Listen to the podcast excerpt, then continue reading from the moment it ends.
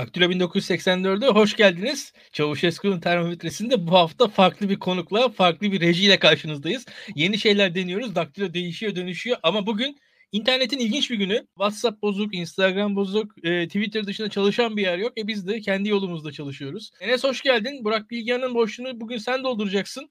Evet bir oyuncu değişikliği yaptık e, hastalık, sağlık mevzularından dolayı herkese merhaba. Ama bugün de isabet oldu ya. Enflasyon açıklandı, yok süpermarket olayı, yok şu yok derken Hakikaten öyle. konuşacak şey de fazla. Seni çok bulamamıştık. Özellikle ekonomiye dair e, sorular istiyorum ben. Doğrusu bu gerekirse Bitcoin falan da sorabilirsiniz. Enes'i bulduğunuz zaman sorun. Kolay kolay bulamazsınız Enes'i. Şimdi Enes açıkçası ilk başta şu enflasyonla başlayalım. Oradan aşağıya doğru gelelim. Bir, e, dünyada da enflasyon yükseldi açıkçası.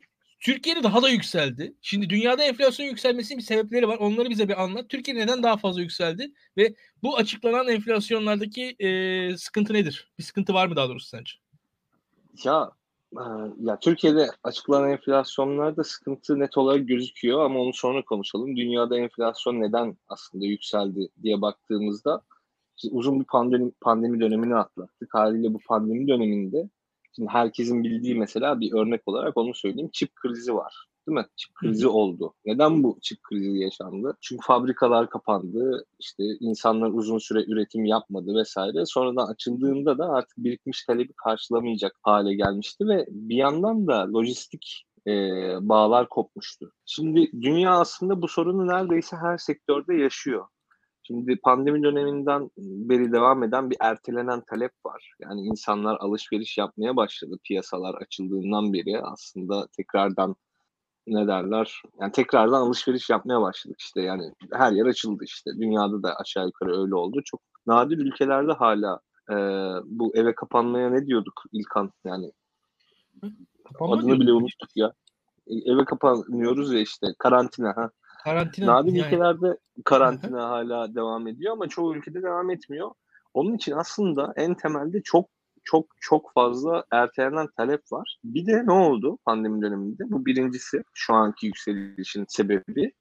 Bir de çok fazla dönemde ya para basmanın sebebi neydi? İşte insan yani ülkeler insanlara, o ülkede yaşayanlara çok yoğun bir şekilde destekler verdiler. İşte kimi bunu krediyle yaptı Türkiye gibi, kimi işte yukarıdan para atmak dediğimiz işte helikopter para dediğimiz yani kişi başına belli paralar gönderdi, şu oldu bu oldu. Çünkü insanlar iş yerleri kapanınca gelirlerini de kaybetmişlerdi. Onun için çok yüksek miktarlarda paralar basıldı ve bu paralar aslında çoğunlukla finansal piyasalarda değerlendirildi. Şimdi yavaş yavaş işte reel piyasalarda da hafiften bir değerlendirme olayı başlıyor. Bunlar da enflasyonu tetikleyen şeyler oldu. Türkiye de tabii bundan azade değil. Türkiye de bunları yaşıyor. Ama Türkiye'de ekstradan ne oldu?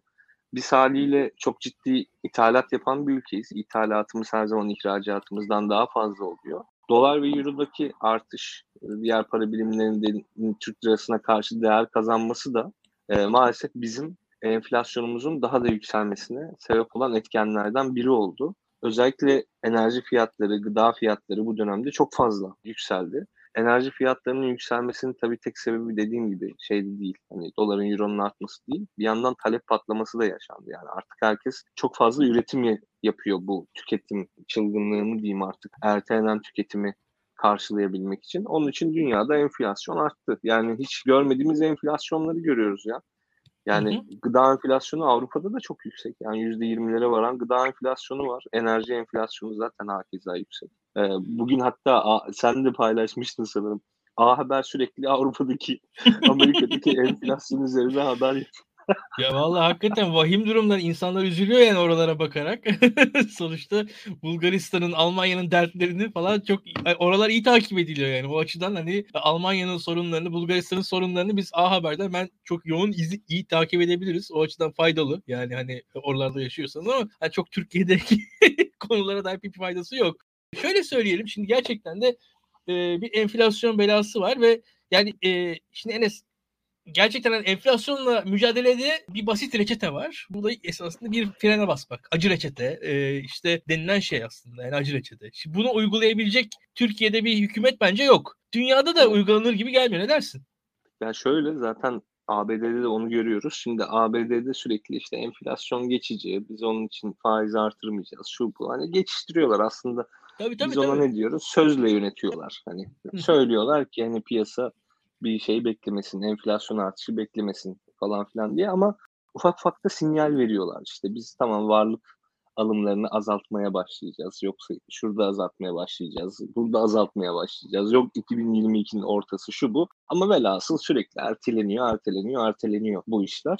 Onun için hani bu hakikaten basiret meselesi. Bir de hakikaten bunu birden azalttığında veya faizi birden artırdığında onun da dediğin gibi yan etkisi var.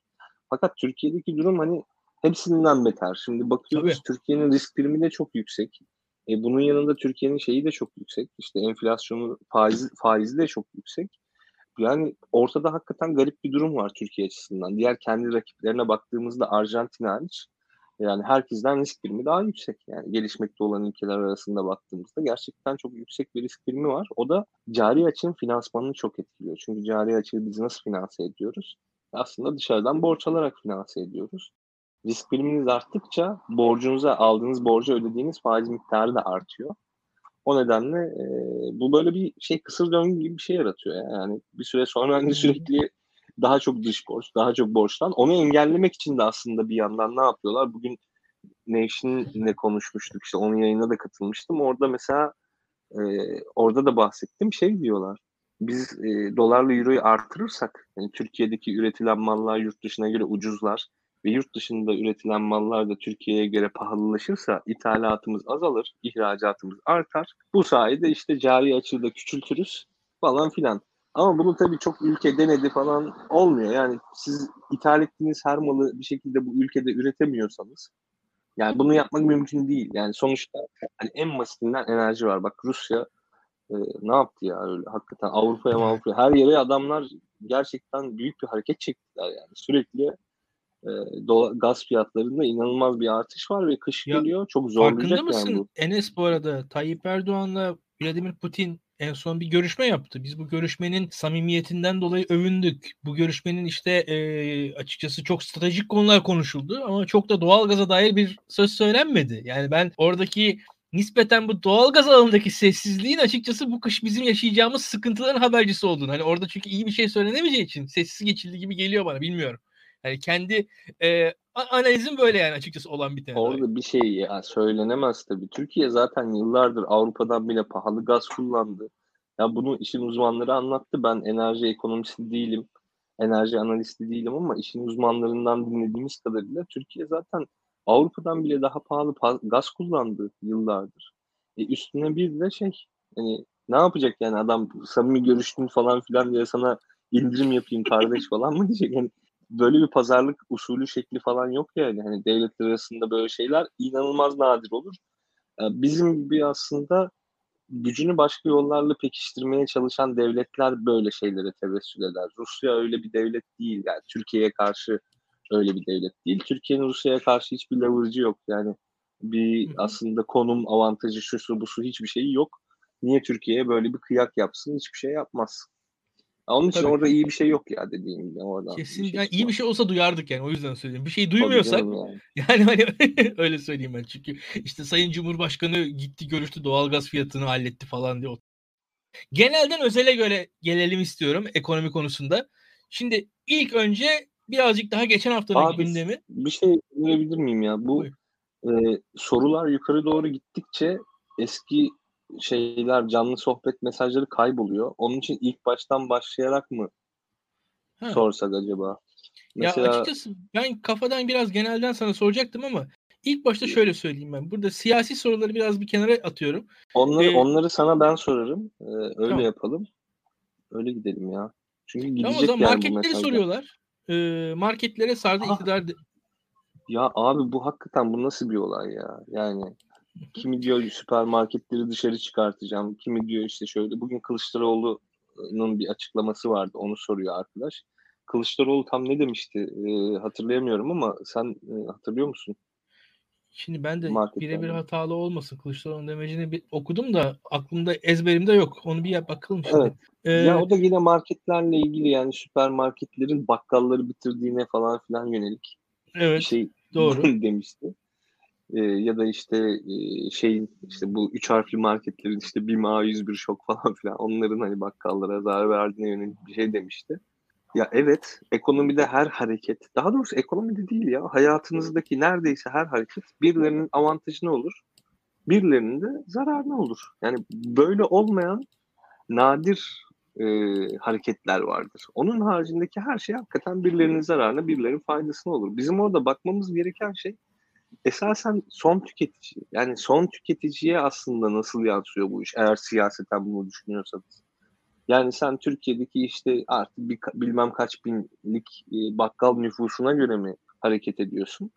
Yoksa işte bu ürünleri tüketen o geniş kitle tüketici tabanına göre mi hareket ediyorsun? Ben açıkçası bu söylemleri çok mantıklı bulmuyorum. Bugün hatta şeyi düşündüm. Şimdi e, biz öğrenciyken içki sepeti diye bir site vardı. İçki alınabiliyordu. Yemek sepeti gibi. İçki siparişi falan filan verebiliyordun. Şimdi iktidar onu yasakladı. Online içki satışı, reklamı, şunu bunu hatta şarapçılar tadım falan filan bile yaptıramıyor. Bunların hepsi yasak değil mi?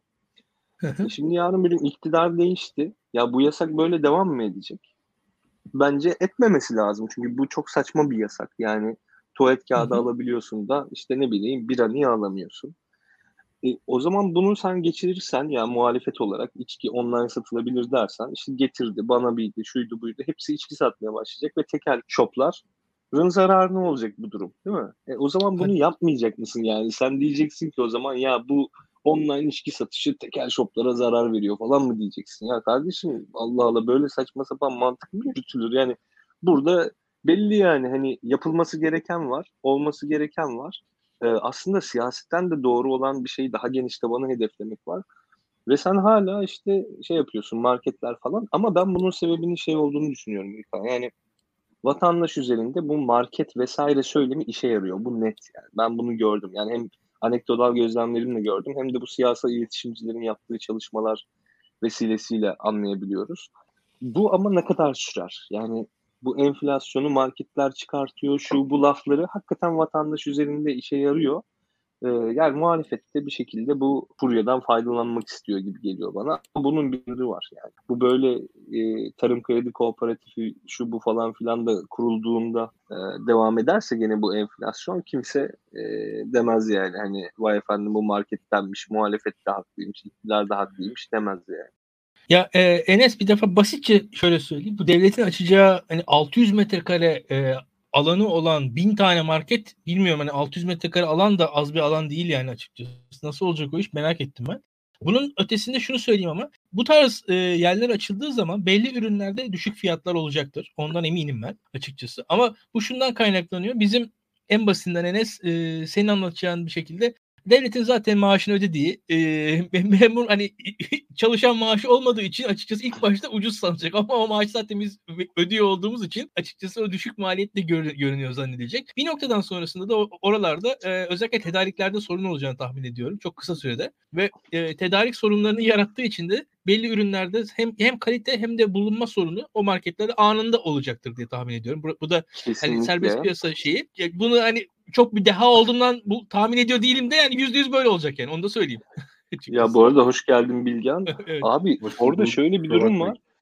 Yani bir bu açılacak tarım kredi kooperatifleri tam olarak aslında kamu kurumu da değil. Hani e, ben de gündüz böyle bir ulan dedim bunları acaba kim açıyordu falan filan ama bir kooperatif olduğu için böyle bir yarı kamu kamu kurumu niteliğindeki e, kuruluş gibi bir şey oluyor.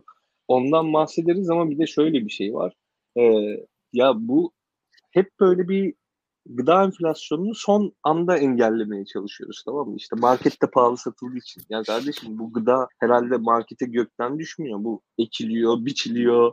Bunu işte evet. alıp markete getiren var, şusu var, busu var. Aslında kocaman çok fazla şeyin etkilediği bir süreç bu. Ama biz sadece son noktada yani her şey mükemmel, muntazam, çok uygun fiyatlı, her şey çok süper. Sadece markete gelince fiyatı pahalanıyormuş gibi konuşuyoruz. Öyle değil ya. Bayağı bildiğin tohumu pahalı, işte mazotu pahalı, gübresi ki bak bugün bir tane e, bir arkadaş yazdı onu. Şimdi bu gübreler Türkiye'de gübre üretimi olmadığı için işte hepsi ithal zaten. E, tarım kredi kooperatiflerinin böyle marketleri olduğu gibi aynı zamanda gübre şirketi de var gübre taş diye. Geçen seneden beri gübrelere %60 zam yapmış tarım kredi kooperatifi.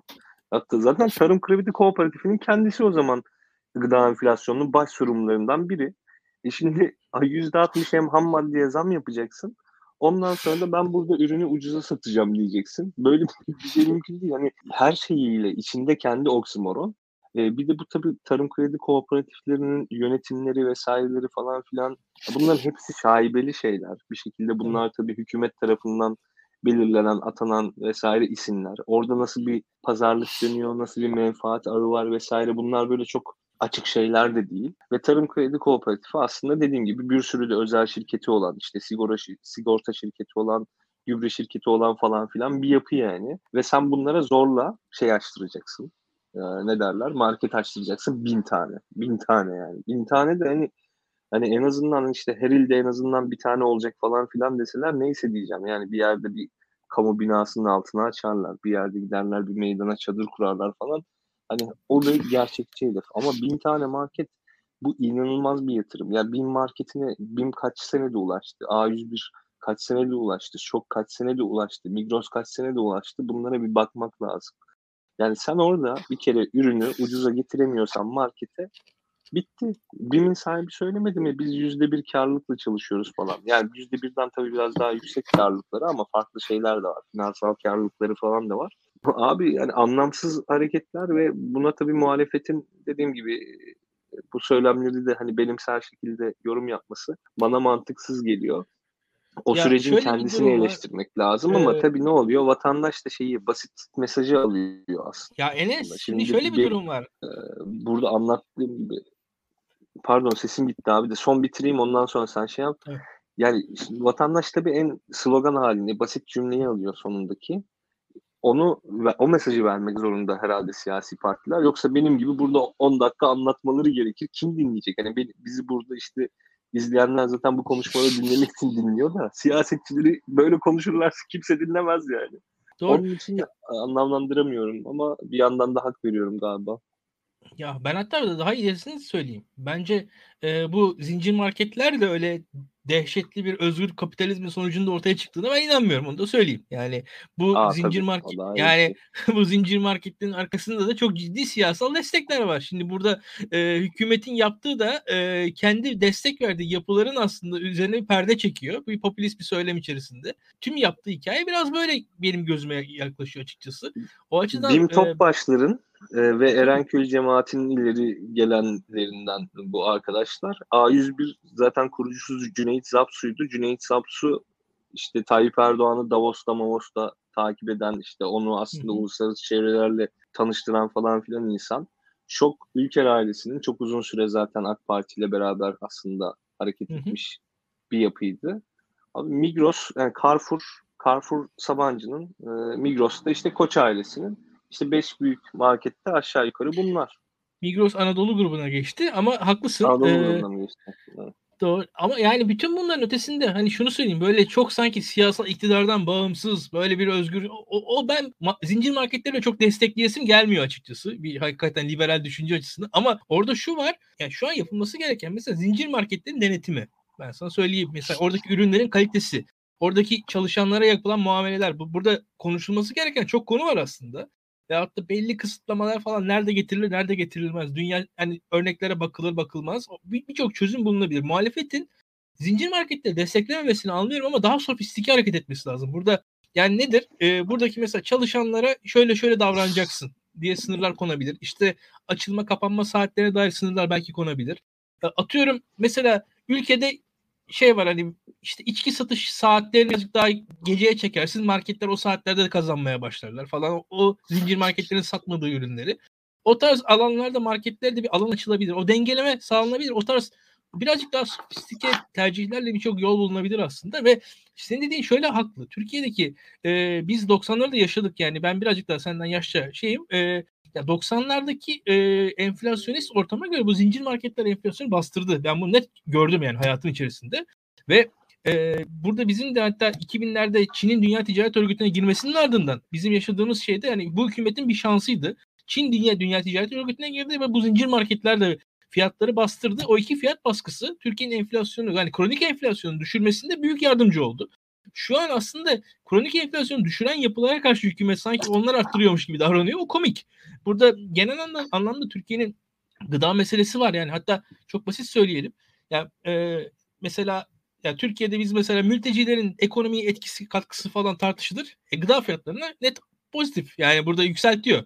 Yani o, o tarzda bir, bir tarafı var o iş. Mesela bu tarz konular da var. Bu çok net ameli konular. Şimdi konuşması da hoş değil. İnsan şimdi bu tarafı da var o işin. Bunun gibi konular çok konuşulamadığı için gidip orada tersinden marketleri eleştiriyorsunuz. Orada tarım politikasını tartışacaksın falan. Zor işler bunlar ki makroekonomik hatalar falan da açıkta. Ki e, benden daha iyi biliyorsun. Düşük faiz aslında e, rentable olmayan sektörleri yaşatma hikayesi yani bir yandan da. E, Tekstilci şunu bunu hani bir, bir şekilde ya ben çok normalde yüksek üretmeyen Kesinlikle. Ya benim işte İlkan Dalkuç'un bir şirketi var. Bu şirketin verimliliği yok. Faizler düşükse İlkan Dalkuç'un şirketi düşük verimlilikte çalışabilir. işini sürdürebilir. Ama faizler birazcık yükseldiği zaman benim iyi çalışmayan, kar etmeyen şirketim yaşayamaz. Çok basittir yani bu ekonomik e, sen bunu derste anlatıyorsun zaten yani ben de şu an konuşuyorum da. Abi ya bu sonuçta bir finansman meselesi. Finansmanını sen hani finansman ihtiyacı olmayan bir şirketsen zaten hani faizin düşmesi artması hani şu dönemlerde böyle kriz dönemlerinde seni çok etkilemiyor. Çünkü sen zaten öz sermayenle şununla bununla devam ediyorsun. Ama sen sürekli finansman ihtiyacı olan bir şirketsen işte dediğin gibi hani karlılığı var ve verimliliği falan filan düşük. İşte seni aslında uzun süre yaşatıyor. Zaten onun için ben hep şey diyorum ya. Bu insanların geleceğinden çalıyorsun düşük faizle. Yani bugün bu şirketleri ayakta tutmak, canlı tutmak için aslında insanlara çok daha büyük yükler yüklüyorsun. Yani çok daha uzun süreli borçlanmalar falan filan yapıyorsun. Ya bu 90'lardaki enflasyon meselesi de ilginç. Dünyada hakikaten hiper enflasyon var. Yani 94'te baktığında Brezilya'da yani yüzde 2000 falan şey yüzde 800 falan enflasyon var. Kazakistan'da yüzde 2000. Türkiye gene iyi biliyor musun o dönemler? Yani yüzde 94 civarında bir enflasyonu var ve Türkiye 2002'ye geldiğinde enflasyonunu yüzde 30'lara falan filan düşürmüş bir ülke. Yani diğer ülkeler bunu başaramamıştı. Hani hep o koalisyon dönemi şöyleydi 90'lar böyleydi falan diye eleştiriyoruz ya aslında ekonomik olarak baktığında orada bir başarı var yani. Enflasyonu %94'ten %30'lara falan filan düşürmek aslında büyük başarı.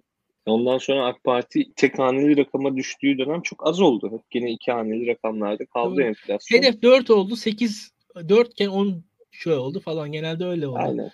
Tabii. Ya şimdi diyor ama dünya gene değişiyor. Bak yine böyle çok düşük enflasyonlar falan olmayabilir ha önümüzdeki dönemlerde. Doğru yani bu da şöyle ücretli çalışan için şöyle bir sıkıntıya yol açıyor. Ee, ya sürekli aslında sen enflasyon karşısında ezilmiş oluyorsun. Yani gecikmeli olarak maaş artışın yaşandığı için hani enflasyon sürekli artıyor ama sen bir sene önceki enflasyonun enflasyona göre maaş zammı alıyorsun. İşte atıyorum yüzde on e, maaş zammı yapıldı. Çünkü 2020'de enflasyon %10'du. Şimdi %19. Gelecek sene %20 olacak, 30 olacak. Neyse ne. Yani o kadar olmaz da. Hani öyle şeyler olacak ve sen sürekli bir önceki senenin şeyine göre, enflasyonuna göre maaş artışı yaşayacaksın. Sürekli işte ücretli kesimin zararına e, bir şey olacak. Ya Enes, e, bu arada Burak Bilgen hoş geldin. E, kolay değil. Hoş Senin de sağlık meseleleri var galiba. E, Eyvah, evet. Açıkçası ee, Abi ben zaten bir tane daha... çok fazla ekonomi sorusu yoksa hakikaten ben de bir soru cevaplayayım. Sonra sahneyi bilgi ya, soru bir... bırakayım. Ben sana bir tane daha soru sorayım. Aynen. Ben sana bir soru daha sorayım. Bu kiralar ne olacak Enes? Ne yapacağız bu kiralı meselesini? Bir de onu söyle. Abi, kiralar, kiralar düşmez yani. yani şöyle düşmez. Eğer enflasyon bu seviyelerde olursa kiraların yani çok düşebileceğini düşünmüyorum ben.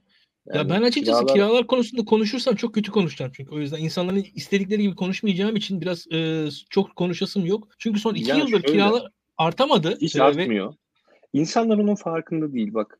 iki yıldır da değil abi. Üç yıldan fazla konut fiyatları vesaireler hep enflasyondan düşük seviyede artıyor. Yani enflasyon yüzde olsa konut fiyatları yüzde iki arttı, bir arttı, üç arttı falan orada bir yerde talep ve arz aslında tam dengeyi bulamadı, sıkıştı. Pandemi döneminde de işte iş patladı yani. Özellikle merkezi alanlardaki konutlarda ve iş yerlerinde daha ciddi bir şey olduğu için, e, değişim dönüşüm yaşandığı için patladı. Hani bence yani şu kira artışları şeye baktığımızda, fiyatlara baktığımızda, satılık fiyatlarına baktığımızda aslında kiralar e, satılık ev fiyatlarına göre o kadar yüksek değil. Yani normalde İstanbul'da merkezi bir yerde bir evin kira dönüşüm oranı yani return on investment diyorlar. Yani yatırımın geri dönüşüm süresi aşağı yukarı 25 yıl civarlarındaydı. Şu an 35-40 yıllara doğru çıkmış durumda.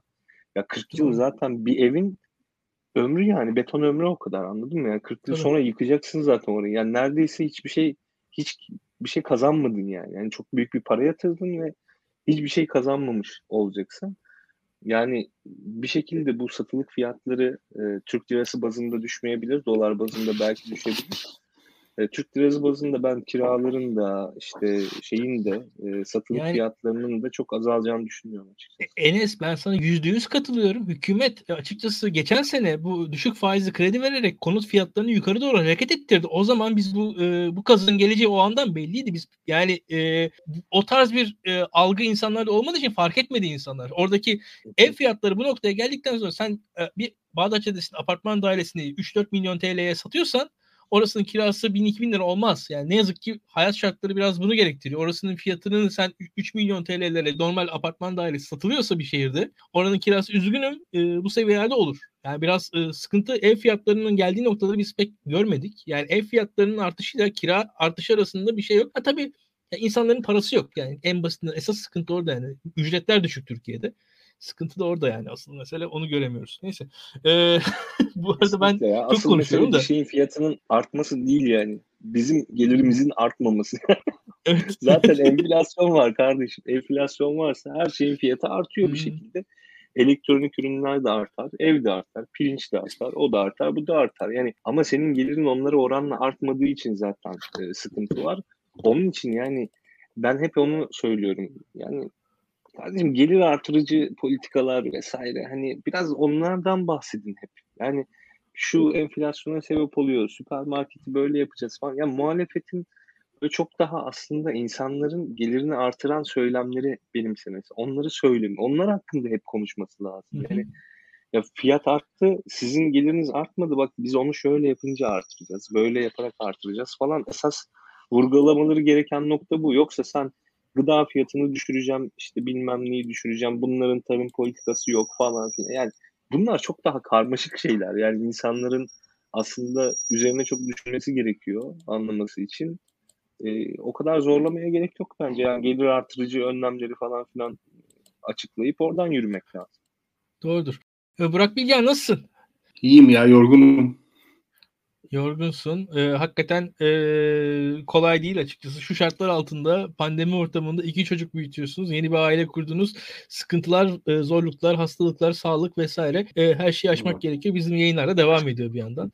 E, senle beraber istersen bu son siyasal gelişmeleri biraz konuşalım tekrardan. Biz geçen hafta olur, bir yayın olur. yaptık. Ee, biraz sert bir yayın yaptık açıkçası. İnsanların beklemediği bir yayın oldu. Ee, ve ondan sonra biraz bir olaylara bakış formatını hafiften değiştirdi bizim yayın sonrasında diye düşünüyorum. Ee, şu an nasıl e, olan bitenin muhalefet farkına vardı mı? Ne, ne diyorsun? Ee, bence varamadı. Yani muhalefet açısından çok büyük bir anket tehlikesi var. Bilgehan ee, sen başlamadan sonuç... önce bir şey yapayım. Ee, ben veda edeyim ikinize ve izleyicilerimize. Ben kaçayım. Sen de geniş geniş cevaplayabil. Görüşürüz. Hoşçakalın. Ya muhalefet açısından çok büyük bir anket tehlikesi var İlkan. Yani anket sonuçlarına bakıp mutlu olan ve hayatı böyle siyah beyaz olarak algılayan maalesef AK Parti döneminin bize hediye ettiği bir şey bu. Yani muhalefet cephesi, iktidar cephesi gibi böyle bir soğuk savaş dönemine benzer bir çift kutupluluk zihniyetiyle hayatı okuyan. Dolayısıyla ne muhalefet içinde ne iktidar içinde herhangi bir çatışma olabileceğine ihtimal vermeyen bir hı hı. E, bir durum var. Şimdi anketlerde de ortalama bir muhalif şöyle yapıyor. İşte AKP ile MHP'yi topluyor. Bütün diğer partileri de toplayıp oh iyi kazanıyoruz falan diyor.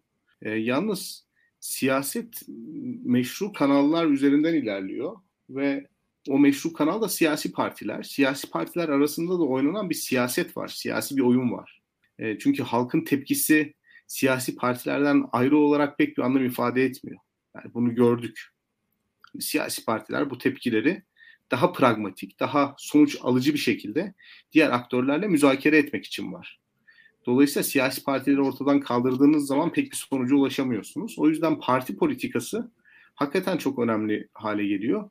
Fakat biz anket e, sonucu gördükçe bunlar yokmuş gibi davranıyoruz. Yani bunu söylerken neyi kastediyorum? E, yani HDP ile CHP'yi, İyi Parti'yi, DEVA'yı, Geleceği, Saadet Partisi'ni falan alt alta üst üste topluyoruz.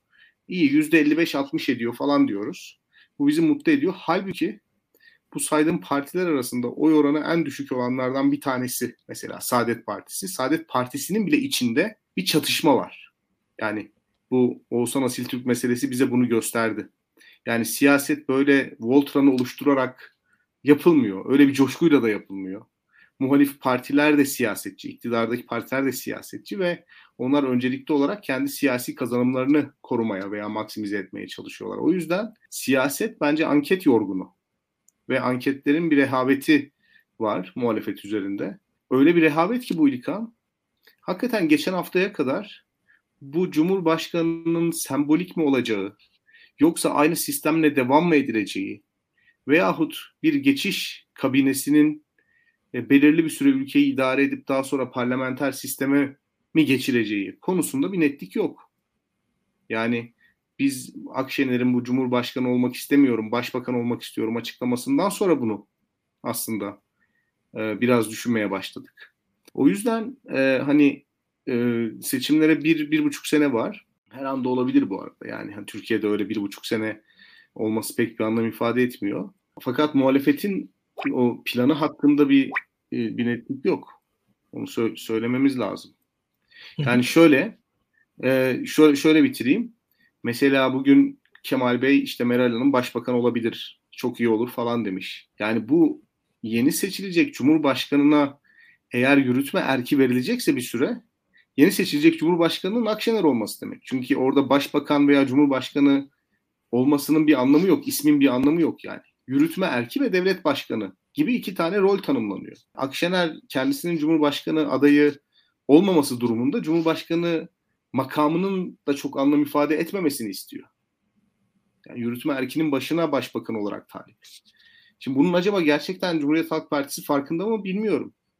Yani istenen gerçekten hiçbir yetkisi olmayan protokol süsü olan bir cumhurbaşkanının Cumhuriyet Halk Partili olması ve bütün yürütme erkinin yetkisinin Meral Akşener'e devredilmesi mi? Hani bunun neyin konuşulduğunun farkında mı insanlar gerçekten bilmiyorum. E, ve beni gerçekten şaşırtıyor.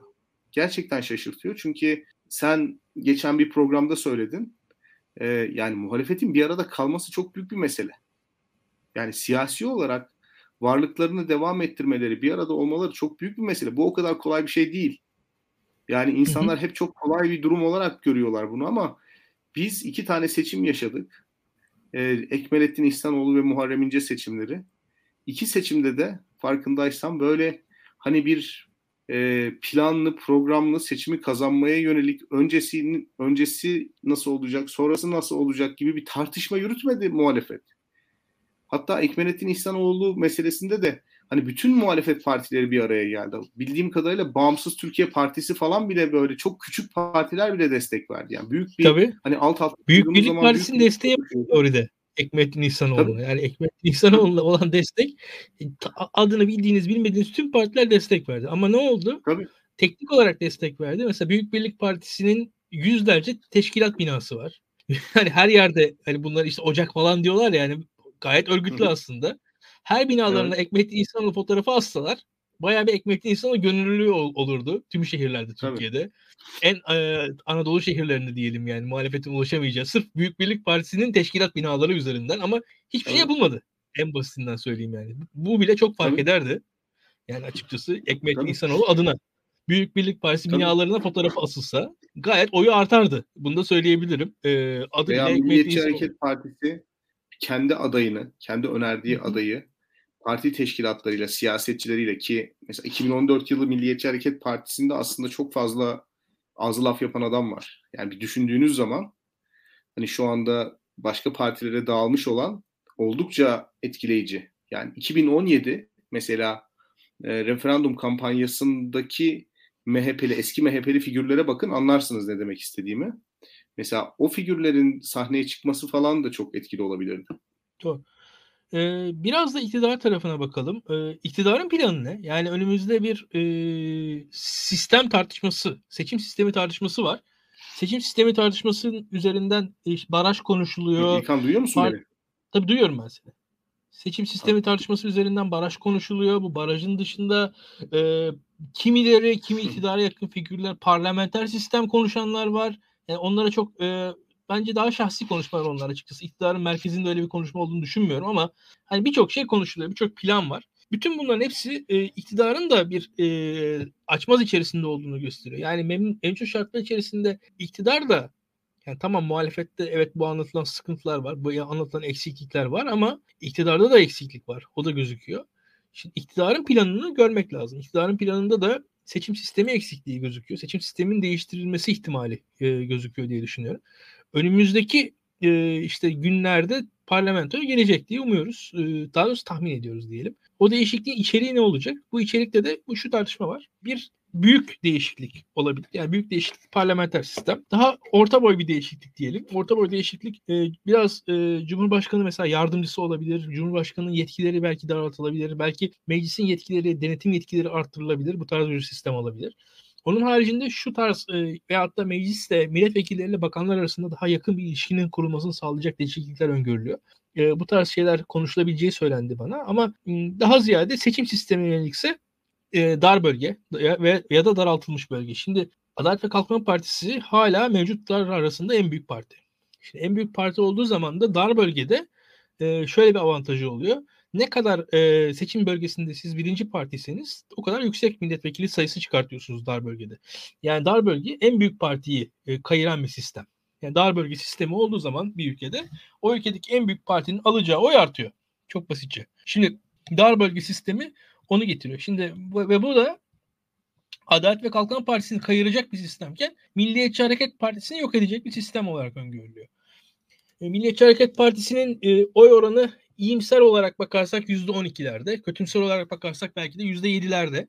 Şimdi e, oradaki baraj tartışması üzerinden de gidelim. Bu dar bölge sistemine geçilirse veya daraltılmış bölge sistemine geçilirse Milliyetçi Hareket Partisi için bazı hesaplara göre 20-30 vekil çıkartabileceği söyleniyor bu Milliyetçi Hareket Partisi'nin neredeyse ucu ucuna grup kurabilen bir parti konumuna düşmesi anlamına gelecek. Böyle bir ihtimal var mı yok mu konuşulabilir. Ee, Adalet ve Kalkınma Partisi'nin seçim sistemi değişikliğiyle iktidarını sürdürme çabasını sen görüyor musun? Bu, bu çabalar sonuç alabilir mi? Ne olur? E tabii bu tip rejimlerin son çareleri sistemi değiştirmek. Yani seçim sistemini değiştirmek. Çünkü e, rekabetçi otoriter yani rekabetten bir meşruluk devşiriyor ve otoriterliğini o rekabetten devşirdiği meşrulukla açıklıyor. Yani halk adına otoriterlik gibi. Dolayısıyla hani mutlaka bir seçim olacağı kanaatindeyim ben. Yani adil, mantıklı veya rasyonel olması şart değil. Mutlaka bir seçim olacağı kanaatindeyim ve hani bu tip rejimler son çare olarak seçim sistemini değiştiriyorlar. Ancak şöyle bir durum var İlkan. Yani bu muhalefetteki sorunlardan falan bahsediyorum ben insanlar görmemeye çalışıyor. Aslında var. Fakat muhalefette bütün sorunlara rağmen şöyle bir akıl da var. Onu da söyleyeyim. Bu akıl Tayyip Erdoğan'ın tekrar seçilmesi durumunda zaten hepsinin hiçbir şey alamadığı bir oyun oynandığının farkındalar. Yani anlatabiliyor muyum? Yani Tayyip evet. Erdoğan'ın yeniden sistemi merkezileştirdiği, sistemi kontrol ettiği durumda herkes sıfır alacak. Bilgehan şöyle ekleyeyim. Akşener'in konuşmalarının e, doğru anlanmadığını söyleyen bir tavrı var ama bir noktada bence doğru anlandı. O Hı-hı. da tek aday konusunda. Tabii, e, tabii. Muhalefet orada e, bir genel kabule vardı. Yani orada tabii, tabii tabii. Yani orada şöyle bir şey var. Yani günün sonunda buradaki insanların amacı yani şöyle söyleyeyim tek aday meselesinde beraber olmayan kişi muhalefette de değil gözümde benim şu anda onu söyleyeyim. Yani. Şöyle tabii doğru. Ya İlkan şöyle bir şey var. Ee, yani hükümetle anlaşarak bir şeyler kazanabilirsiniz. Yani kendi mikro mikro iktidar alanınızı tahkim edebilirsiniz. Otonomi elde edebilirsiniz. Belirli bir güç devşirebilirsiniz. Yani Tayyip Bey ile kapalı kapalı ardında bir pazarlık yaparsınız. Ve belirli bir küçük komünitenin e, muhatabı olarak e, siz temsilcisi olarak siz muhatap alınırsınız ve bu size bir güç atfetme anlamına gelir. Gücün dayandığı nokta da merkezi hükümettir. Fakat şu anda muhalefette olan aktörler bunu seçmemiş olan insanlar. Yani mesela Cumhuriyet Halk Partisi aslında yaptığı tercihlerle e, şu anda e, Adalet ve Kalkınma Partisi hükümetinden güç devşirmeyeceğini ilan etmiş bir parti. Yani eğer Cumhuriyet Halk Partisi'nin başka bir genel başkanı olsaydı muhtemelen başka bir Türkiye'de yaşıyor olurduk biz.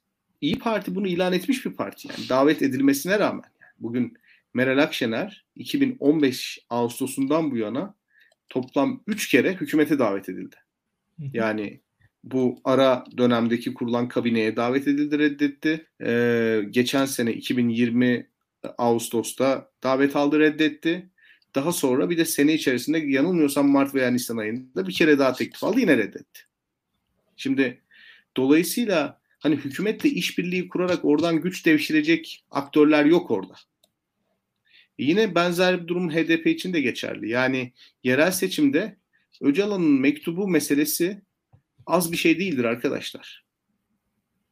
Yani hem Öcalan'ın mektubu hem de Osman Öcalan'ın televizyonda yaptığı konuşma çok önemlidir. Bunu açıp bir izlemek lazım. Yani Osman Öcalan röportajında ne diyor bir bakmak lazım. Cumhuriyet Halk Partisi'ne oy vermeyin diyor.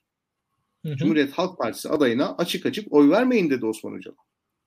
Ve buna rağmen HDP seçmeni ve Selahattin Demirtaş aksi yönde bir fikir beyan ettiler. Yani hükümetle anlaşarak aslında belirli bir komünite üzerinden güç devşirebilirsiniz. Ama şu anda muhalefetteki aktörler aslında böyle aktörler değil. Yani insanlar kızıyor ama mesela bu yeni kurulan Deva ve Gelecek Partisi de aslında bir anlamda öyle.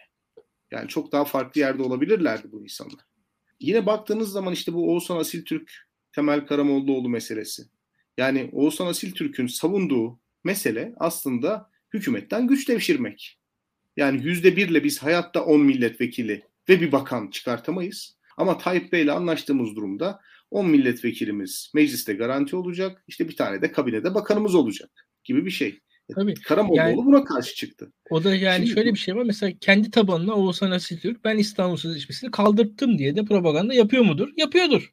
Yani kendi tabii. etrafındaki insanlar onu öyle görüyorlar tabii, mıdır? Onun tabii, yakın tabii. çevresi öyle görüyordur bir yandan da. Ve bakarsanız tabii, İstanbul Sözleşmesi yani benim baskımla Ayasofya açıldı. Benim baskım yani Türkiye'de ente, yani efsanelerle siyaset yapılan da bir yer burası bir yandan. Tabii kesinlikle birileri de Oğuzhan Öztürk için onun baskısıyla Ayasofya açıldı. Onun baskısı İslam Sözleşmesi'nden çıkıldı falan diyordur.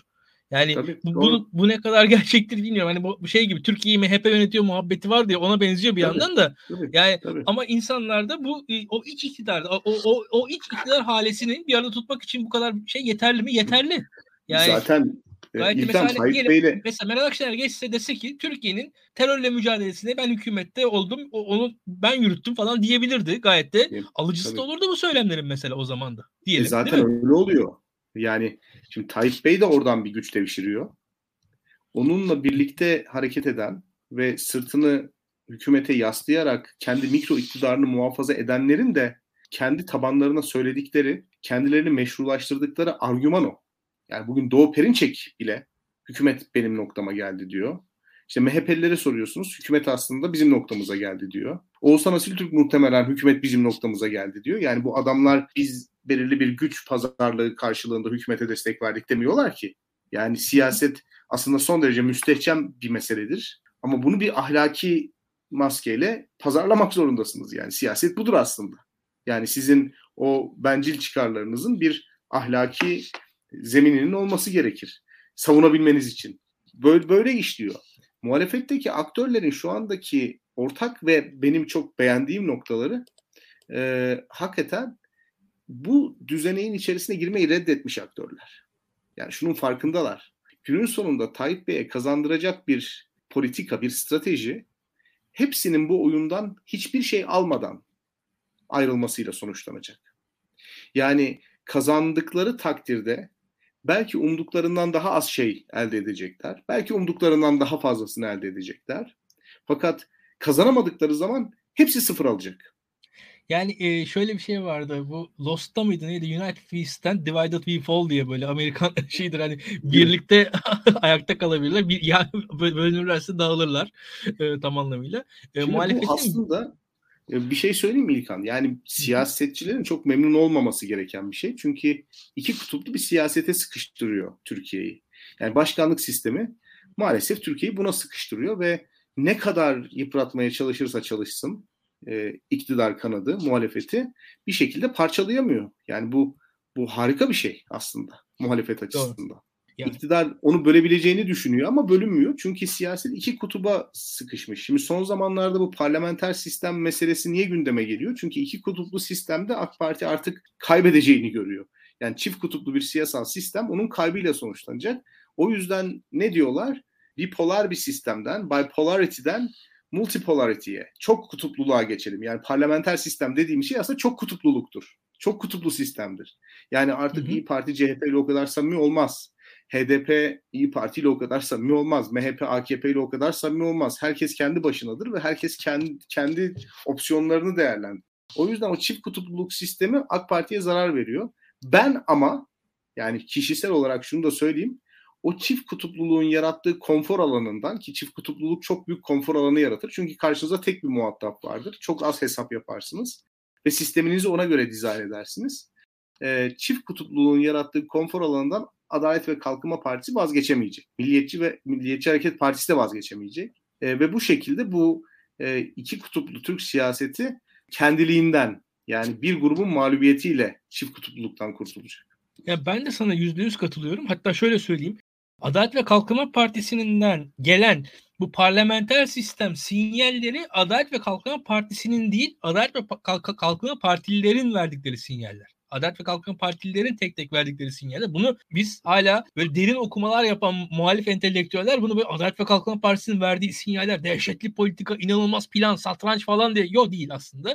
Aksine partide olup yenilgiyi gören insanların kendileri için, kendi şahsi menfaatleri için buldukları çözüm bu. Ortada çok basit bir şey yani hani e, parlamenter sistem aslında. Yoksa Adalet ve Kalkınma Partisi tüzel kişilik olarak özünde Recep Tayyip Erdoğan olarak daha genelinde Cumhurbaşkanlığı yapısı olarak, külliye olarak diyebileceğimiz veyahut da benim aile dediğim aile derken şu sırf şahsi aile buna Fahrettin Altun da dahil bu ailenin içerisinde. O, o yapının e, işte medyanın falan e, merkezinin temsil ettiği bir şey değil bu.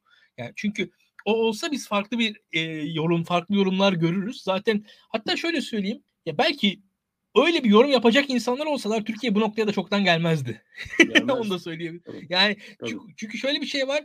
Ya, İyi Parti'yi bugün Cumhuriyet Halk Partisi ile öyle ya da böyle uzun yıl, 3 yıl süren bir işbirliği içerisinde tutabilmek Tayyip Erdoğan'ın başarısı. Çünkü o kadar bir baskı yaptı ki. Tabii, Şu tabii, an düşünün tabii, ya tabii. bu kadar. Tamam, e... Tamamen katılıyorum. Tamamen katılıyorum çünkü mesela insanlar şey zannediyor böyle İyi Parti e, Yardım Vakfı, böyle iyilik yapma derneği, e, işte Cumhuriyet Halk Partisi adaylarını seçtirme derneği.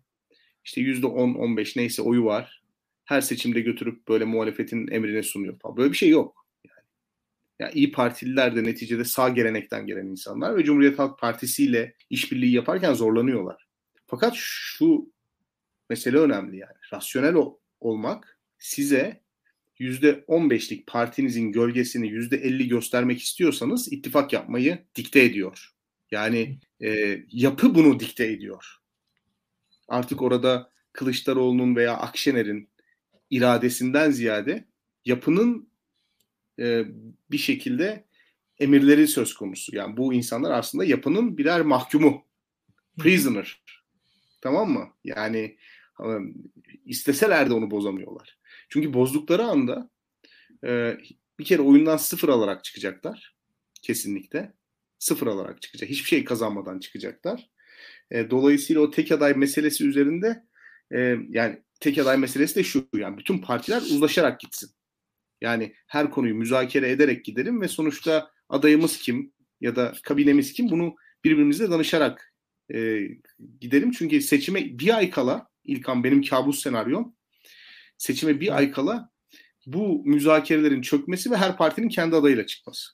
Ya ben mesela benim açımdan şöyle bir durum var. Kabus ee, senaryosu bu. Ama hatta, o mesela 2018'de görüldü ki buradan herkes kaybederek çıkıyor. Doğru. Şimdi e, ben birazcık daha benim bir senaryom daha var açıkçası.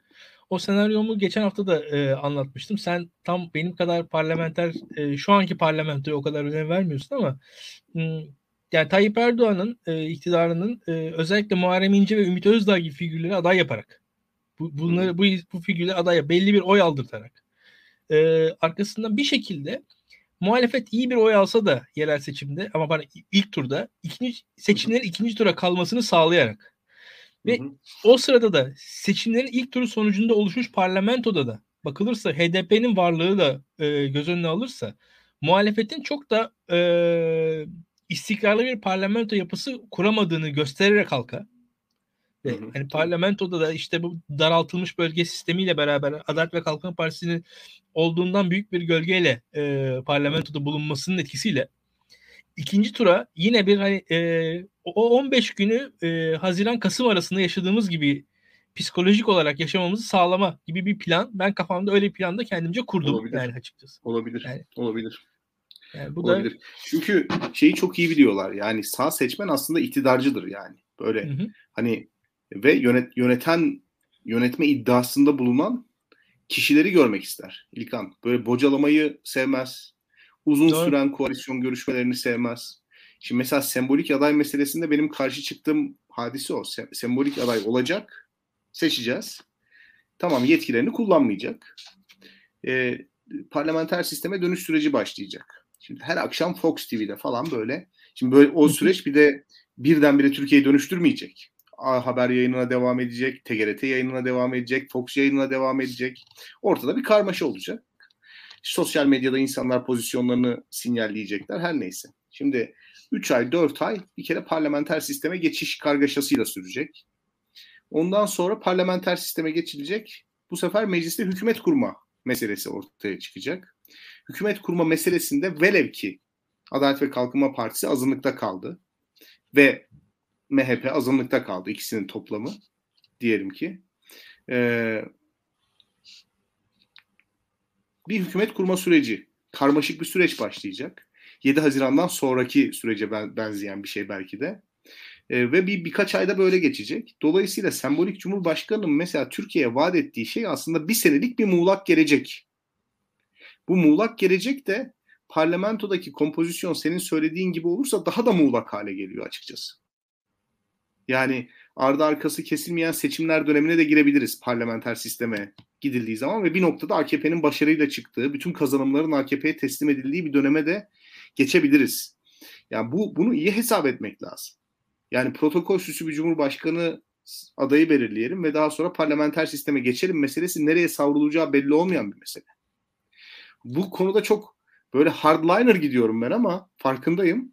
Ama şakası yok bu işlerin. Yani Doğru. sembolik 80 yaşında e, herkesin kabul edeceği. Ben bir şey söyleyeyim. Yani en basitinden. Seçtik diyelim.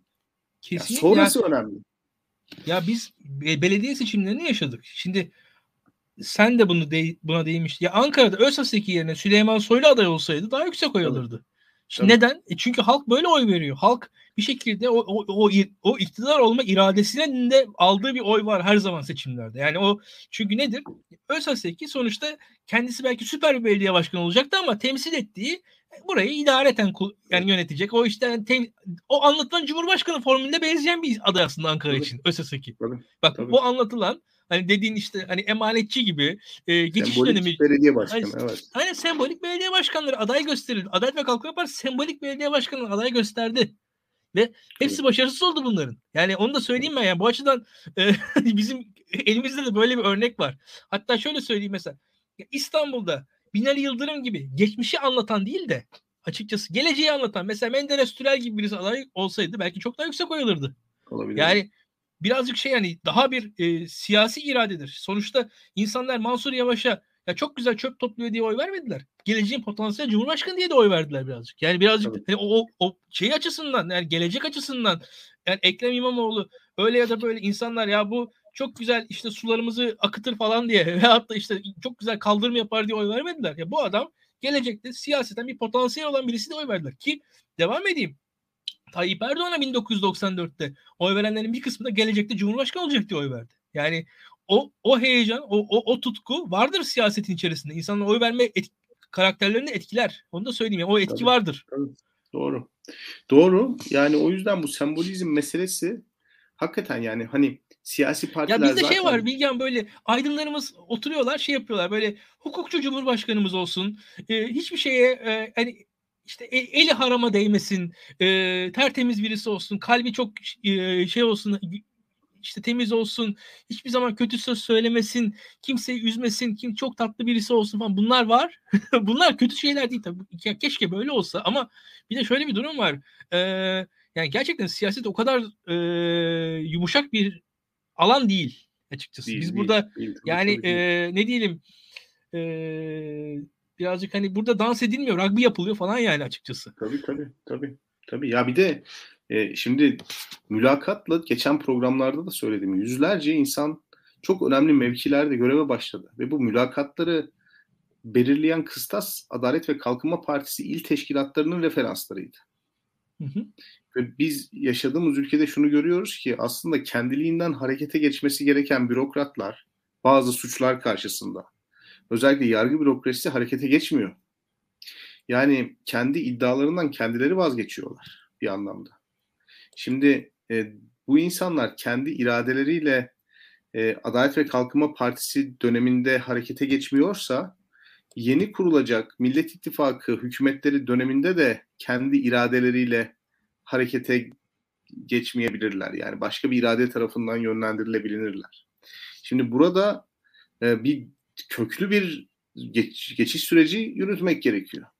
Ya ben mesela Türkiye'nin böyle bu tip çalkantılı dönemlerden geçmesini en son savunacak insanım. Çünkü biz millet olarak böyle cellatlık kültürünü içimizde barındıran bir milletiz ve siyasi kırılma anlarında içimizden o canavar çıkar. Herkes birbirini gammazlamaya, herkes birbirini jurnallemeye, herkes birbirini şeytan taşlar gibi bir şekilde hedefe koymaya başlar. Bak göreceksin e, insanların eski tweetleri falan seçimden sonra eğer muhalefet kazanırsa havada uçuşacak Twitter'da. Hı hı. Yani mesela bir yerli arabayı övmüş falan. mesela bu adamı taşlayacaklar tamam mı? Şimdi bizim milletimizin içinden bu cellat çıkıyor. Ben hiç hoşlanmam o yüzden. Yani bu tip böyle Türkiye'yi mahkeme salonlarına çevirme meselesi, devri sabık meselesi ancak şimdi İlkan başka şeyler var. Türkiye'nin iktisadi olarak son 6 senede kaynakları tüketildi ve birkaç insanın cebine aktarıldı. Bu paraların geri alınması gerekiyor. Türkiye'nin kamu bürokrasisi liyakattan arındırıldı ve tamamıyla bir parti e, parti mekanizması tarafından e, ele geçirildi. Partizanlık çok takdir edilen bir özellik haline geldi ve bunlar kamu idaresini felç eden durumlar oldu. Ya bunu, bunları açık konuşalım şimdi. Eğer biz tekrar Türkiye'yi idare edeceksek, Türkiye yeniden bir kalkınma patikasına girecekse bu yüklerle giremeyecek maalesef. Yani bu bu kadar şimdi ben hoşlanmıyorum cellatlık kültüründen tamam ama ben Türkiye'nin daha fazla fakir kalmasını da istemiyorum. Türkiye'nin kurumlarının daha fazla atıl kalmasını da istemiyorum. Şehir hastanelerine boşu boşuna işte milyarlarca lira para harcanmasını, bu kullanılmayan köprülere, geçiş garantisi verilen köprülere, havaalanlarına falan bu milletin kaynaklarının aktarılmasını da istemiyorum. Kamu özel işbirliği projelerinin de sorgulanmasını istiyorum. Gelecek kuşaklar için bunu istiyorum. Hı hı. E, bu ülke ayağa kaldıracaksak bunu yapmamız çok normal. Yani KPSS'den birinci olan adayın elendiği, sonuncu olan adayın mülakatla hakim yapıldığı bir sistemin bence mantığı mutlaka sorgulanmalı ve o hakkı yenen insanların hakkı teslim edilmeli. Bu sınavlar yeniden yapılmalı en azından ya da bir kalibrasyon süreci işletilmeli. Şimdi bunun için bir irade lazım. İlkan açık konuşalım. Yani Doğru. şimdi iktidarı devredip bir sünger çekemeyiz. İnsanların hakkı yendi. Ve bu hakkı yenen insanlar geçmiş dönemde yani şu anda büyük bir mağduriyet içerisinde yaşıyorlar. Şimdi iktidar olmanın sarhoşluğu içerisinde AK Partiler bunu pek idrak edemeyebilirler ama hepimiz gadre uğradık. Yani ben mesela bir sene işsiz gezdim. Çocuklarım yeni doğmuşken, eşim hamileyken. Niye işsiz kaldığımı bilmiyorum. Gerçekten bilmiyorum. Yani anlatabiliyor muyum? Tabii. Bir arkadaş yazmış KHK'lıları hiç konuşmuyorsunuz diye. Evet KHK'lıların konuşulması lazım ve bu işten çıkartılma durumlarının KHK'lıların yaşadığı mağduriyetleri mutlaka bir hukuki zemine oturtulması gerekiyor. Yani hepimiz biliyoruz ki kişisel olarak problemi olan insanı devlete gammazlayan, ispiyonlayan insan doludur Türkiye. Böyledir bu işler. Yani kendi yan odasındaki adam daha fazla yayın yapıyor diye onu terörist ilan etmeye çok meraklı olan akademisyen doludur bu ülke. Ya bunu kabul edelim. Ya da kendisi şube müdürü olmak ister, başka birisi şube müdürü olmaya daha yakınken daha yetenekliyken, belki daha meziyetliyken onu terörist olarak devlete jurnallemek insanlar için kariyer basamaklarını tırmanmak için daha kolay bir yoldur. Ve bu insanların çoğunun KHK'lı olduğunu unutmayalım. Yani 15 Temmuz bir hesap görme zamanıdır. Şimdi bizi dinliyor mu dinlemiyor mu bilmiyorum bir izleyicimiz, çok da samimi dostumuz. Geçen yaşadığı bir tartışmayı anlattı İlkan. Ee, göl başında işte bir çay ocağı e, oturuyorlar AK Partililerle tartışıyormuş. En sonunda tartışta AK Partili demiş ki e, göreceksiniz demiş 15 Temmuz gibi bir hadise olacak hepinizin hakkından geleceğiz. Şimdi bu toplum böyle siyasal kırılma anlarını bekleyerek yaşayamaz. Yani biz bunu çok iyi biliyoruz. Yani siyasal kırılma anlarında hesap gören, içindeki celladı ortaya çıkartan, kişisel ezikliğini ya da kişisel tatmin olamayışını o siyasal kırılma anlarında kutsal davalara sarıp sarmalayan insanlar olduğunu biliyoruz. Ya bu bu çok şey bir korkutucu bir şey. Ama yani şu dönemde yaşanan mağduriyetlerin mutlaka doğru kanallar, doğru kurumlar, doğru süreçler üzerinden giderilmesi gerekiyor. Bunun rövanşizmle falan alakası yok. Yani hatta şunu söyleyeyim, insanların içindeki o cellat kültürünün ortaya çıkmaması için bunun usulünce yapılması lazım. Yani hep bunu iddia ederim. Yani bir konu çok radikal insanlar tarafından ele alınmasın diye o konu usturuplu bir şekilde çözülmelidir. Mesela göçmen meselesi radikaller tarafından konuşulmaması için göçmen meselesinin ana akım siyaset tarafından usulünce konuşulması lazım. O yüzden yeni hükümetin de işte o rövanşizm meselesine düşmemesi için aslında rövanşistlerin Türkiye'yi idare edilemez hale getirmemeleri için doğru süreçler işleterek e, bu e, e, iktidar dönüşümünü tamamlamaları, bürokrasiyi temizlemeleri ve Türkiye'yi yeniden kalkınma patikasına sokmaları gerekiyor. Ya bunu, bu, ve bunun içinde bir irade lazım İlkan. Yani yöneteceğim, yöneteceğim ve yönetirken şu insanlarla çalışacağım. Şu zaman zarfı içerisinde şu kadar işi yapacağım. Bu milletime sözümdür diyen bir irade lazım. Yani e, gelecek Cumhurbaşkanı'nın e, belli taahhütlerle gelmesini e, hatta şöyle söyleyeyim e, tüm kabinesinin değil ama yanında olacak bir iki önemli figürü ilan etmesini e, gerekli görüyorum. Ama ben de, açıkçası ben de. benim kanaatim e, öyle sembolik bir cumhurbaşkanının Türkiye şartlarında bu muhtemel meclisi de iyi kötü e, bu seçim sistemi değişiklikleriyle beraber de e, Adalet ve Kalkınma Partisi'ne yarayacak bir seçim seç- sistemi değişikliği geliyor önümüzde. Yani Tabii. ve bu biz öyle bir seçim sistemine gideceğiz. Ve yani Adalet ve Kalkınma Partisi diyelim yüzde 30 oyla yüzde 28 alan CHP'den 100 milletvekili fazla çıkartacak. Bakın böyle komik bir şey olacak. Yani e, bakın hani yüzde 28 alan CHP'den yüzde 2 oy farklı 100 milletvekili fazla çıkartabileceği bir seçim sistemi değişikliği yapacak Adalet ve Kalkınma Partisi. Şimdi böyle bir e, şeyle karşı karşıya kalacağız biz.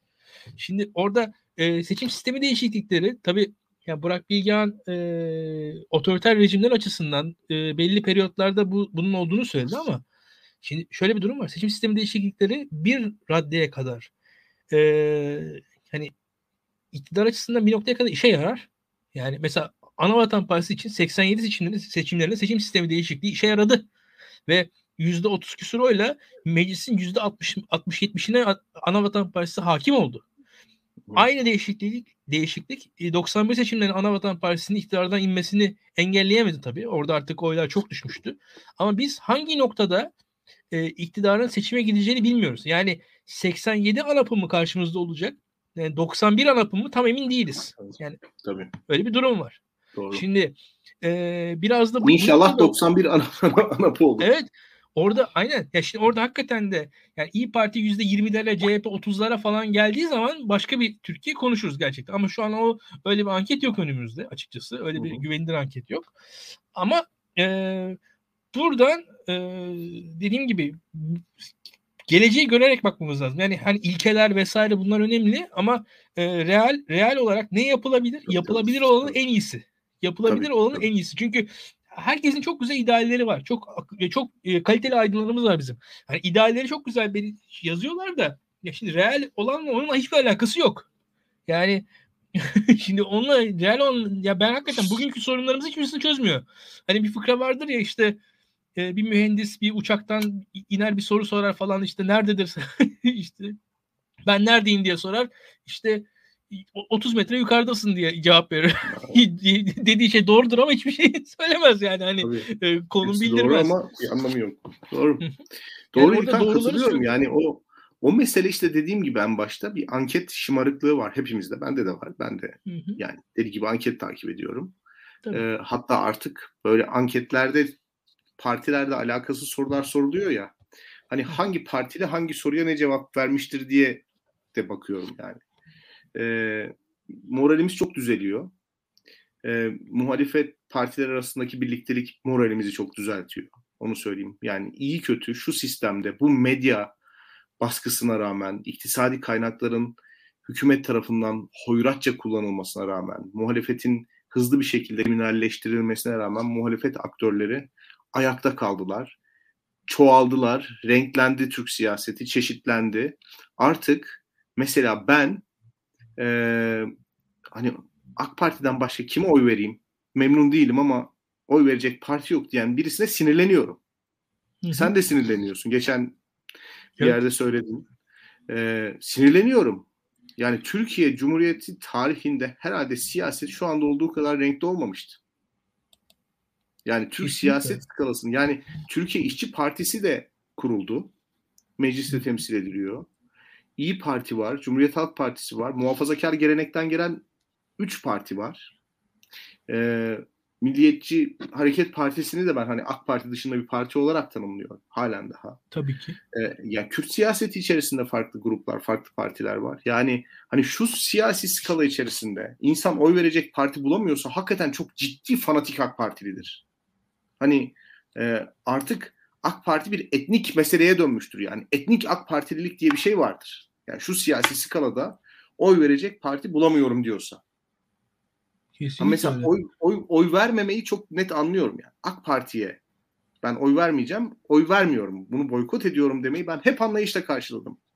Hiç mesela boykotu ben yadırgamışlığım olmamıştır. Ama yani oy verecek parti yok. O yüzden AK Parti'ye oy veriyorum diyeni gerçekten kızıyorum artık. Gerçekten kızıyorum. Kesinlikle, Kesinlikle öyle. Ya e, şimdi Evet Hüsnü saat... Ünlü yazmış. Liberallerin bile seçeneği çok. Yani liberaller bile kendi içinde birkaç parti oldular artık ya. Ya küçücük Doğru. liberal demokrat parti pastası bile bölüşülüyor. Yani nasıl bu skalada oy verecek parti bulamıyorlar gerçekten anlamıyorum. Kesinlikle. Ya e, Bilgen biraz seni bulmuşken ben dış politika sormam lazım. Hmm, yani doğru. yani bir, bir, bir çünkü biz de yani Daktilo'da da öyle bir program şu anda başlatacağız muhtemelen de daha başlatamadık. Ee, ben de geçen haftayı pas geçtim sayılır. Almanya'ya odaklanmıştık daha ziyade. Ee, Tayyip Erdoğan'ın bir Amerika gezisi oldu. Arkasından evet. bir Rusya gezisi oldu. İşte bu gezilerin iki farklı sonuçları oldu, sonuçları oldu. Şimdi biz bu gezileri olduğu sıralarda e, ilk başta Afganistan üzerinden değerlendiriliyordu. Sonra baktık ki esas mesele Suriye. Yani Suriye'de evet. bir hareketler var. Şimdi senin de uzmanlık alanının arasına giriyor. Yani hem evet, özel evet, olarak evet. ilgilendiğinde alan. Çok neticede. yazdım. Çok yani yazdım. Aynen öyle. E, bildiğinde bir şey. Şimdi son gelişmeleri bize biraz anlatır mısın? Tayyip Erdoğan dış politikada ne yapmak istiyor? Amerika'da Tayyip Erdoğan'a e, bakış nasıl? Orada bir bakış var Tayyip Erdoğan'a o da belli. Yani görüşmemesinden kaynaklanan. Hani Türkiye'de hatta şöyle bir şey var. E, Gönül Tol'un anlattığı bir şey vardı e, Medyaskop'ta. Ya, Türkiye'nin bir algısı var kendisine dair. E, biz şöyle önemli ülkeyiz, biz şöyle süper e, dünyada çok stratejik önemimiz var falan deniyor. Yani Türkiye tabii ki önemli bir ülke. Ama Türkiye e, şu anki iktidarın zannettiği ülke değil açıkçası. Biraz o, o gerçeklikle bir yüzleşme durumu yaşandı ki Tayyip Erdoğan ilk defa e, Amerikan gezisinin kötü geçtiğini söyledi. Yani ben Tayyip Erdoğan samimiyetli çıktı. Beklediğimizi bulamadık. açıkçası önümüzdeki maçlara bakacağız neredeyse der gibi. Ki iş biraz da komik noktaya geldi. Yani Amerika gezisi öncesinde Rusya kötülüyor. Rusya gezisi öncesinde Amerika kötülüyor böyle Cumhurbaşkanımız. Böyle bir biz de artık anladık. Yani Cumhurbaşkanı hangi ülkeyi kötülüyorsa demek ki onun tersi ülkeye gidiyor diye. E, seyahatlerini falan e, biletleri kim alıyorsa ona daha faydalı oluyordur herhalde. Öyle bir dış politika da gidiyor. Ne, ne dersin bütün bunlara dair? Ee, şimdi öncelikle İlkan bununla ilgili hakikaten bir program yapalım yani çok uzun. Tabii. Hatta program serisi yapalım. Çünkü ben AK Parti dış politikası konuşmalara doyamam. Yani saatlerce konuşabilirim. Çünkü e, yani e, hakikaten mesela ekonomistler muhtemelen Merkez Bankası kararlarından sonra yaptıkları tahsili sorguluyorlar. Yani bu kadar tahsil hmm. yaptıktan sonra biz neyle karşı karşıyayız? Yani muhatap olduğumuz ülke ekonomisi ve ekonomi yönetimi bu mu diye. Şimdi benzer durum uluslararası ilişkilerciler için de geçerli. Çünkü aynen ekonomide nasıl ki bütün kararlar sadece ve sadece tek bir siyasi otoritenin aklıyla ve iradesiyle sınırlıysa dış politikada da böyle bir şey var. Yani ben e, bir dönem e, NTV'deki bütün dış politika programlarını izliyordum. Burhanettin Duran'ın çıktığı ya da işte benzer görüşteki e, hocalarımızın e, mevcut dış politikayı savunduğu programları izliyordum. Mesela orada ihtimaller tartışılırken ki dış politika aslında ihtimalleri tartışma meselesidir biraz. Yani attığınız adımın oluşturabileceği sonuçları tartışırsınız. Türkiye'nin hilafına olabilecek ihtimaller gündeme geldiği zaman yani programı modere eden kişi bunu sorduğu zaman istisnasız bu hocalarımızın cevabı o konunun Tayyip Erdoğan tarafından bir şekilde halledileceği şeklinde oluyor. Yani kişisel özellikler, Tayyip Bey'e atfedilen olağanüstülük, Tayyip Bey'e atfedilen sihirbazlık, e, AK Partililerin çok sevdiği ifadeyle şapkadan tavşan çıkartma yeteneği dış politikanın ana belirleyici değişkeni olarak görülüyor. Davutoğlu'nun bu stratejik derinlik kitabında güç kavramı çeşitli parametreler üzerinden okunur. Onun da siyasi irade diye bir şey vardır. Siyasi irade işte ortak tarih, ortak kültür, siyasi irade bir parantez, işte materyal güç, nüfus falan daha materyal e, güç hı hı. parametreleri de diğer parantez. Bunlar birbirinin çarpanı oluyorlar. Dolayısıyla mesela çok güçlü bir ülke siyasi iradesi yoksa işte ortak tarihi paylaşmıyorsa bir bölgeye yönelik ya da ortak kültürel e, bağları yoksa pek başarılı olamıyor. E, işte materyal olarak zayıfsa diğer konularda yüksekse yine başarılı olamıyor. Dolayısıyla iki tarafın da güçlü olması lazım. Şimdi Davutoğlu'nun e, bu yüzlerde gülümseme oluşturan argümanı aslında e, AK Partiler tarafından çok ciddiye alındı. Halen daha ciddiye alınıyor ve o siyasi irade meselesini e, dış politika yapımının kalbine, Türkiye'nin gücünün kalbine oturtuyorlar. Yani bugün güçlü Türkiye dediğimiz zaman murat edilen şey aslında siyasi iradesi güçlü olan, lideri güçlü olan Türkiye. Yani Tayyip Bey'i güçlü gördükleri için Türkiye'yi güçlü diyorlar ve Tayyip Bey'i güçlü gördükleri kadar Türkiye'yi güçlü kabul ediyorlar. Sorun o. Yani Tayyip Bey bir analistin, bir akademisyenin, bir diplomatın dünyasında dünyanın en güçlü insanı olduğu için Türkiye dünyanın en güçlü ülkelerinden bir tanesi oluyor. Yani kendilerine öyle bir rol biçiyorlar. Bu böyle bir mesele. Ve her seferinde materyal gerçeklerle karşılaştığı zaman iflas etmeye mahkum bir mesele. Yani Tayyip Bey her fani gibi tabii ki sihirbaz değil. Tabii ki materyal gerçeklere meydan okuyamıyor. Tabii ki birçok farklı ülkenin çıkarlarını aynı anda Türkiye'nin çıkarını maksimize edecek şekilde uyumlu hale getiremiyor. Yapamıyor bunu. Ve tabii ki AK Parti'nin çok boyutluluk dediği şey aslında birçok ülkeye belirli tavizler vererek bunu da Türkiye Cumhuriyeti yapma bunu ya. evet, bu işte. Bu evet. evet. evet. Yani çok çok boyutluluktan bahsediyorum. Mesela çok boyutluluk denilen şey aslında çıkarınızı e, kollarken tek bir işte blok ile kendinizi bağlı hissetmemeniz, başka ülke gruplarıyla da işte pragmatik ilişkiler sürmeniz. Şimdi buna kimsenin itirazı yok. Fakat bizim çok boyutluluk dediğimiz hadise birçok ülkeye e, Türkiye'nin ulusal çıkarını tüketecek şekilde taviz vermekten ibaret. Yani çok boyutlu dış politika dediğimiz şey buna dönmüş durumda. Yani Amerika Birleşik Devletleri'nin Afganistan'daki taşeronu oluyoruz neredeyse Eflak ve Boğda'nın Osmanlı Devleti'ne ödediği haraç gibi 3 senede bir S-400 alıp 2,5 milyar dolar Rusya'ya haraç veriyoruz. Çin'in güvenliğini kendi güvenliğimiz olarak kabul edip kendi iç hukukumuzu Doğu Türkistan meselesini konuşan insanlara karşı farklı uyguluyoruz. Çin'den swap anlaşması yapmak için neredeyse hani kendi iç hukukumuzu ilga ediyoruz. Dolayısıyla çok boyutluluk dediğimiz şey ya diplomasiden anlanan şey an, anlaşılan şey aslında Türk insanının Türkiye'de yaşayan insanların Türk milletinin öyle diyelim Türk halkının güvenliğini, refahını, istikrarını, huzurunu bozan şeyler. İşte Avrupa Birliği ile yapılan geri kabul anlaşması.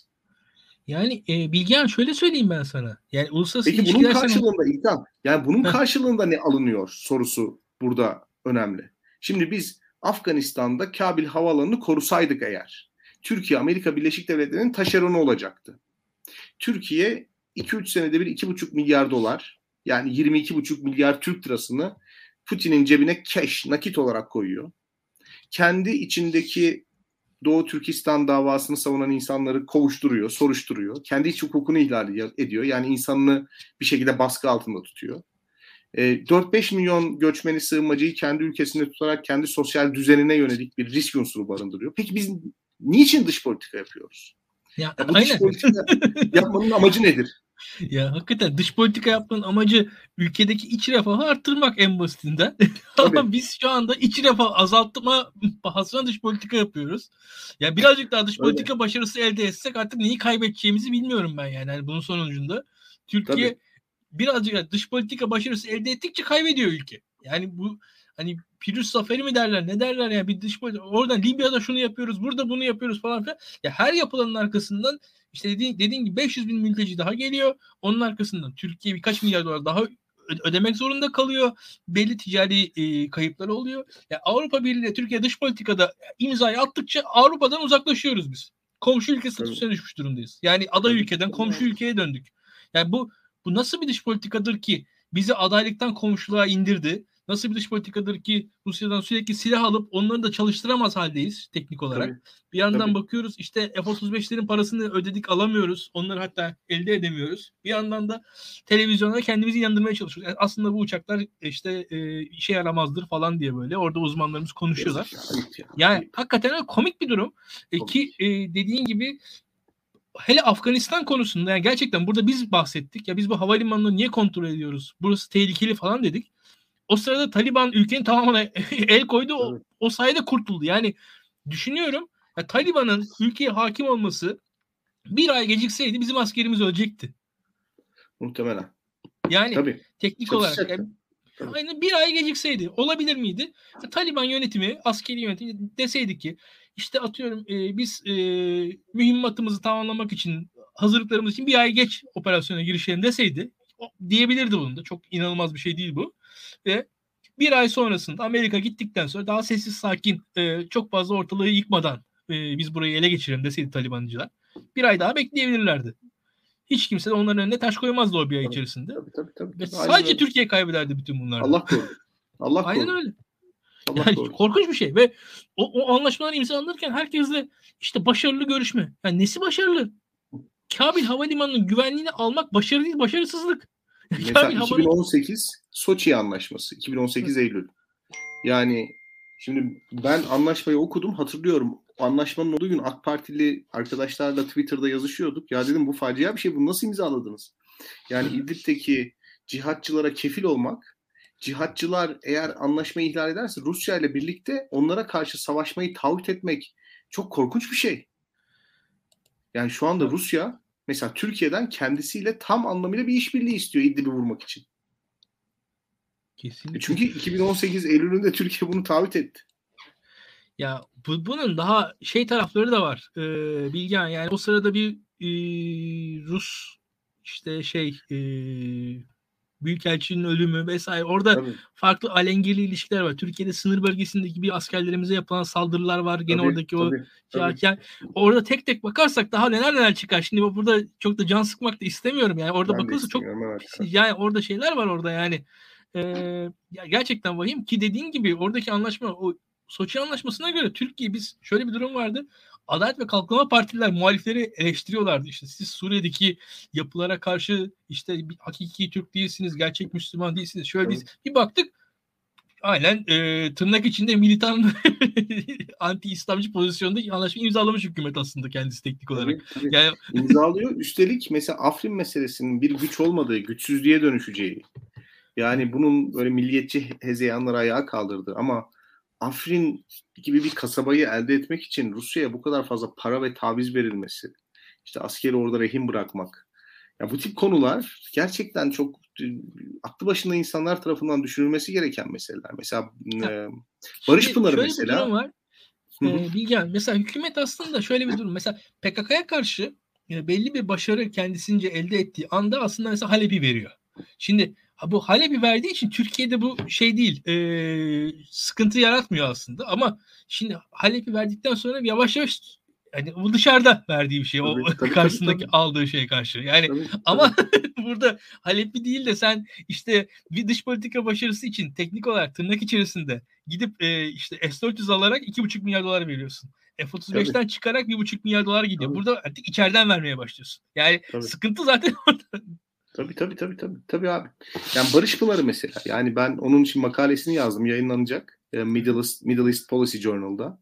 Ya mesela Rusya Türkiye'de aşırı bir propaganda işine girişmiş. Diyor ki Amerikalıları ikna edin bölgeden çıksınlar. Siz girin bölgeye. Tabii. Türkiye bütün enerjisini Trump'ı ikna etmek için kullanıyor. Amerikalılar bölgeden çekiliyorlar. Türkiye barış pınarını başlatıyor. Fakat netice Rusya'nın Kürt bölgelerinde e, işte rejimin Kürtlerle anlaşarak, Rusya'nın Kürtlerle anlaşarak hakimiyet kurması şeklinde sonuçlanıyor. Yani milliyetçi olarak, daha milliyetçi olarak, daha ötekinden nefret ederek, daha çok bağırarak hiçbir şey elde edemezsiniz dış politikada. Hiçbir şey elde edemezsiniz. Çok açık söyleyeyim. Yani sadece çok rahat uyursunuz. İşte Twitter'da daha fazla etkileşim alırsınız. Kendinizi makbul vatandaş hissedip huzurlu bir şekilde geleceğe bakarsınız. Attığınız tweetlere bakarak devlet sınavına girdiğim zaman başıma bir iş gelmez. Güzel tweetler atmışım falan dersiniz. Ama dış politikada bu şekilde hiçbir şey elde edemezsiniz. Çok çok açık söyleyeyim. Çok güzel. Daha fazla bağırarak hiçbir şey çözemezsiniz. Türkiye maalesef daha fazla bağırarak çok şey çözebildiğine inandı. Yani AK Parti dış politikasını hani bana özetle dersen daha fazla bağırarak, daha fazla ağlayarak, daha fazla haklı olarak, işte daha fazla ötekini yıldırarak, kendi içinde daha fazla konsolide olarak, daha fazla ne derler bir arada durarak başarılı olabileceğini düşün. Öyle bir şey yok. Olamadı. Hı hı. Olamıyor. Çok haklısın diye düşünüyorum. Arkadaşlar e, bu haftaki soru cevap yayınını ben çok beğendim. E, bu soru cevap yayını muhtemelen daha sık yaparız. E, ama şöyle söyleyeyim e, bu soru cevap yayını dışında da bizim Bilgehan'ı e, dış politika konuşturacak bir yayınlar uydurmamız lazım kendimize. E, Daktilo'nun eksikliği de o e, sanırım. E, en azından bu programın ağırlığını azaltıp bir de iki haftada bir falan Bilgehan'la bir yerlere bizim dış politika konuşturmamız gerekiyor minimum. Evet. O Bir bizim de boşanma avukatı tutun. bir de boşanma avukatı tutun. Doğru söylüyorsun. Elinizdeymişken. tamam. Her gün program yaparız öylece. O da doğru, o da doğru Evet. hakikaten. Ya zaten öyle bir şey var ki Almanya seçimleri, Avustralya'nın aldığı denizaltılar işte ya yorumda gerçekten KYK'lı arkadaş yazmış ya. Orada her şeyi konuşuyoruz. Gerçekten her şeyi konuşuyoruz biz de. e, yetişmeye çalışıyoruz e, gündeme ne yapalım. E, izleyicilerimizin destekleri sayesinde idare de ediyoruz. E, ama e, biz de bir yere kadar dayanabiliyoruz ne diyelim. E, izleyicilerimizin izniyle bu gecelik bu kadar diyelim arkadaşlar. E, haftaya tekrar görüşmek üzere. Yayınlarımızı beğenmeyi, paylaşmayı unutmayın. Kim olduğunuzu yazın. Sorularınızı yazmaya devam edin açıkçası. Belki e, bu hafta bir nabızda ben yaparım. E, nabızda da soru soru cevap şeklinde devam ederiz. E, belki başka bir konukla, belki e, ama bu format bu hafta daha devam eder. Öyle söyleyeyim. Sorularınızı bekliyoruz YouTube yayınlarının altına. Tekrar haftaya görüşmek üzere. İyi akşamlar. İyi akşamlar.